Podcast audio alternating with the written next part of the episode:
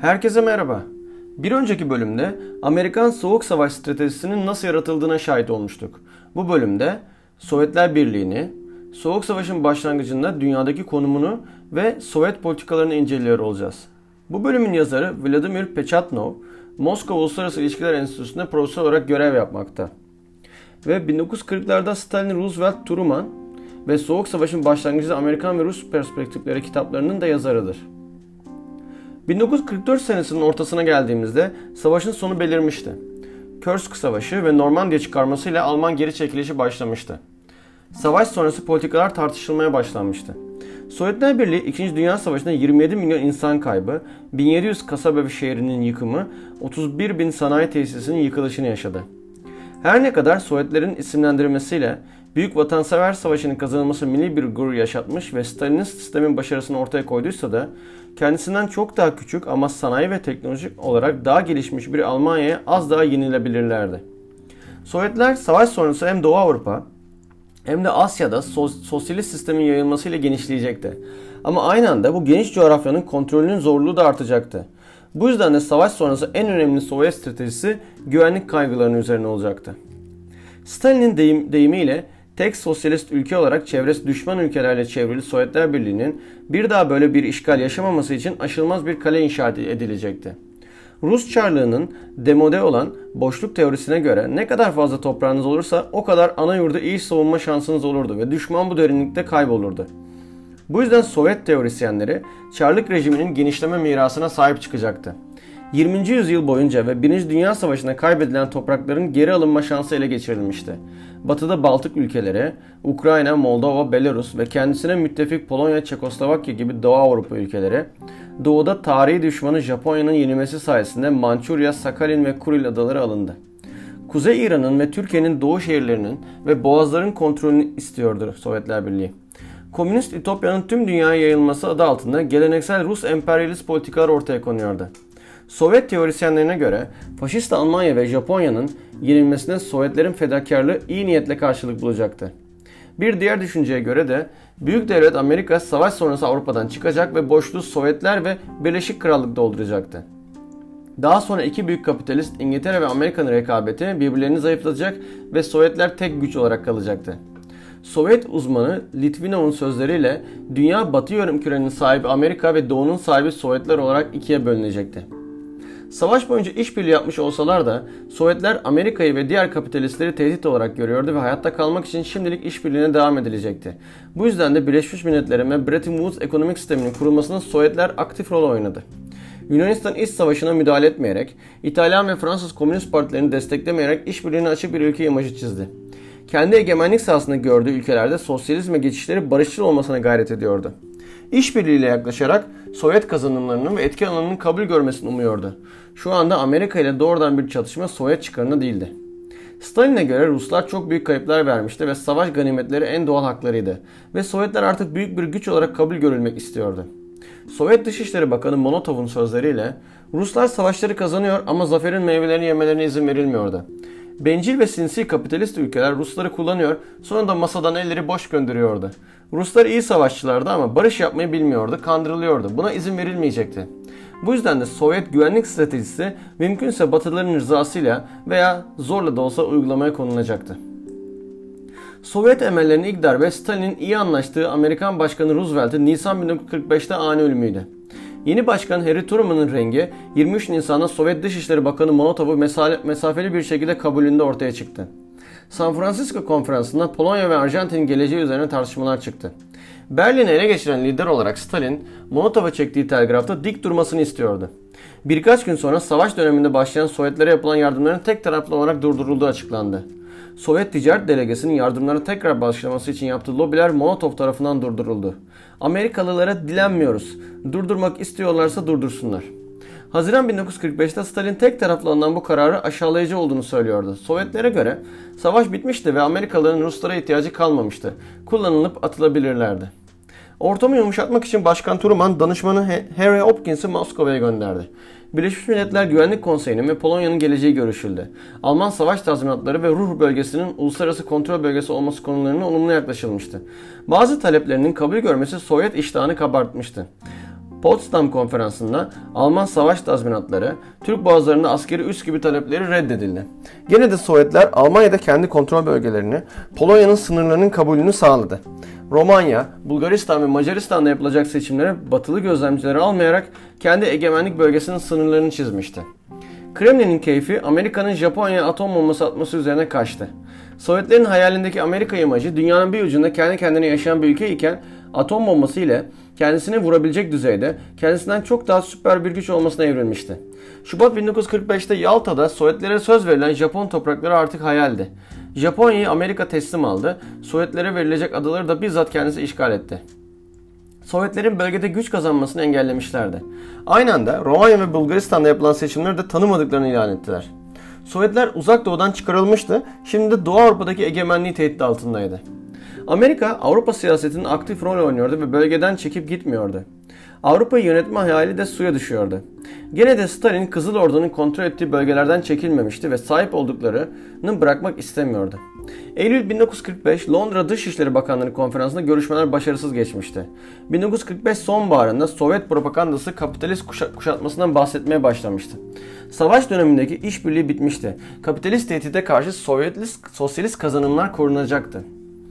Gene de Stalin halen ilişkilerin tamamen kopmasını istemiyor, doğrudan bir mücadeleye girmek istemiyordu. Mançurya'dan ve Çekoslovakya'dan Sovyet askerlerini çekti. Bulgaristan ve Yugoslavya'da komünistlerin iktidara gelmesi büyük başarıydı.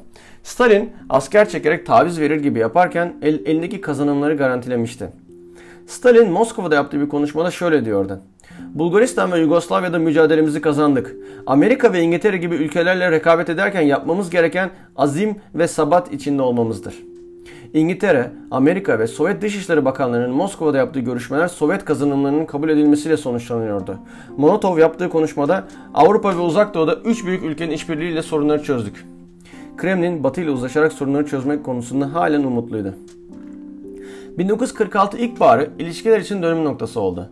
9 Şubat'ta Moskova'da yaptığı bir konuşmada Stalin tüm savaşların nedeninin kapitalizmin olduğunu, Sovyet halkının her türlü olasılığa karşı güçlü olması gerektiğini ve yeni 5 yıllık kalkınma programını ekonomiyi büyüteceğinden bahsediyordu. Her ne kadar ekonomik bir ajanda için halka yönelik yapılan bir konuşma olsa da Batı tarafından tehdit edici bir konuşma olarak algılandı ve komünizmin yayılmasının amaçlandığı düşünüldü. Mart 1946'da Winston Churchill'ın Amerika'da yaptığı bir konuşmada Sovyetlerden ve onun Doğu Avrupa'daki etki alanından demir perde olarak söz etmesi ilişkileri iyice gerdi. Stalin sonrasında kapitalizme karşı sosyalizmin savunması üzerine propagandasını arttırdı. İngiliz ve Amerika'nın birbirine iyice yakınlaşmanı sağlayan Sovyetlerin hareketleri oldu. Kuzey İran'daki Sovyet işgal birlikleri yapılan anlaşmaya rağmen çekilmemişti.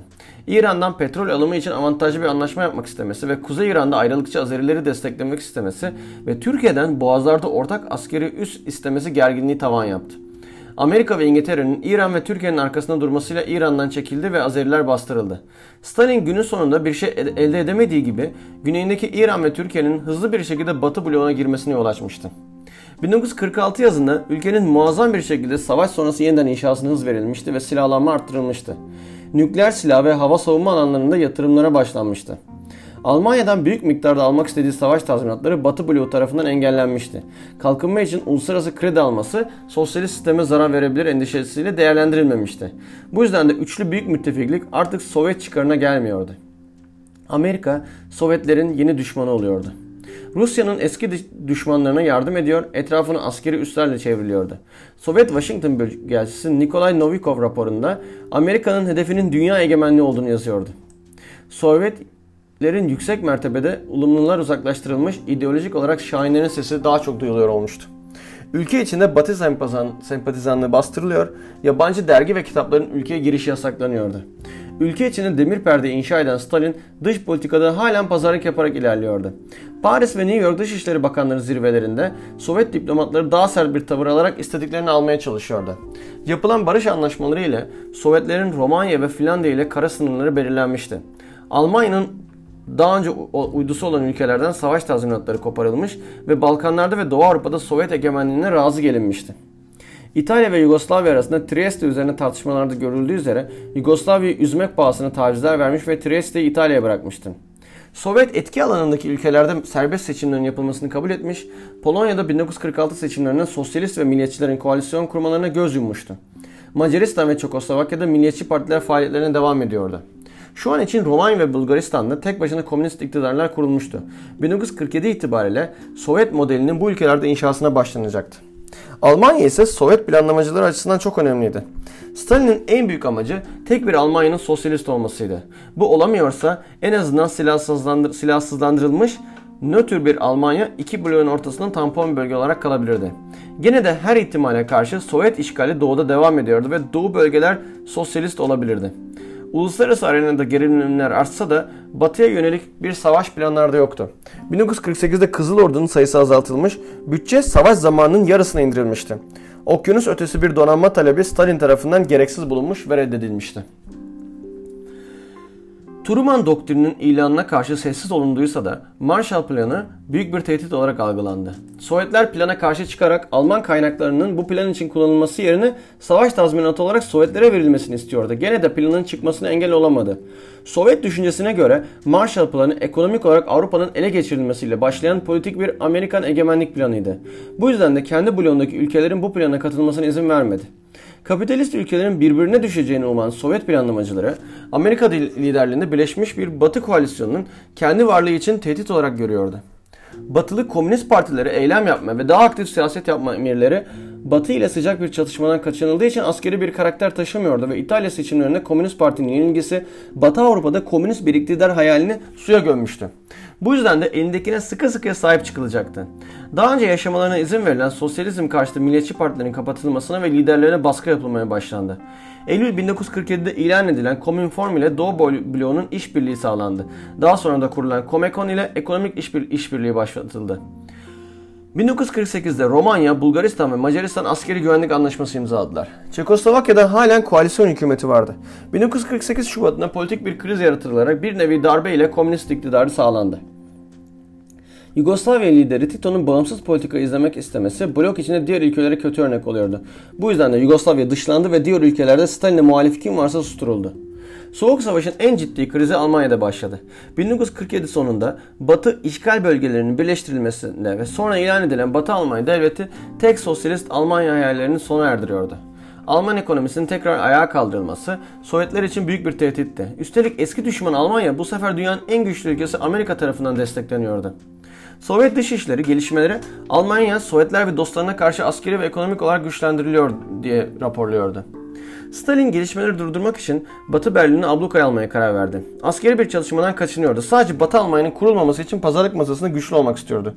Havadan ikmaller başlandığında Sovyetlerin bunu durduramaması zayıflık olarak görüldü ve Stalin'le pazarlık masasına oturulmadı.